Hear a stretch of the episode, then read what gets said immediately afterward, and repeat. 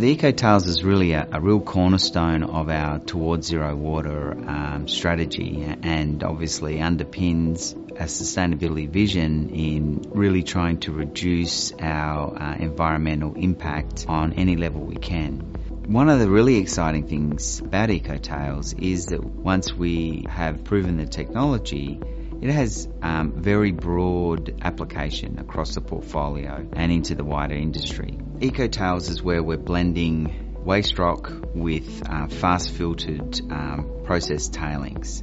In EcoTails, we uh, use a process called fast filtering to recover the water from the tailings and recycle that back into the process and then we combine the product from fast filtering with the waste rock while in flight on a conveyor to form a geo waste product. So we create a product that, that is more environmentally sustainable than waste rock alone or tailings alone. EcoTails helps us to reduce the total footprint of a mining operation by combining two of the major footprint consumers being both the tailings facility and the waste facility into a single facility.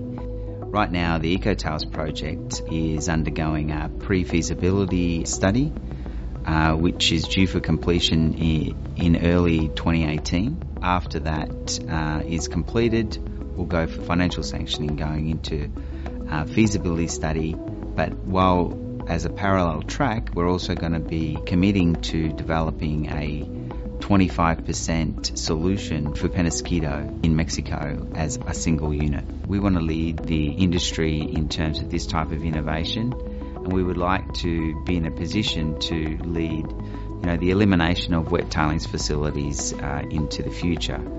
And we believe if we can share this technology with others that that's a possibility.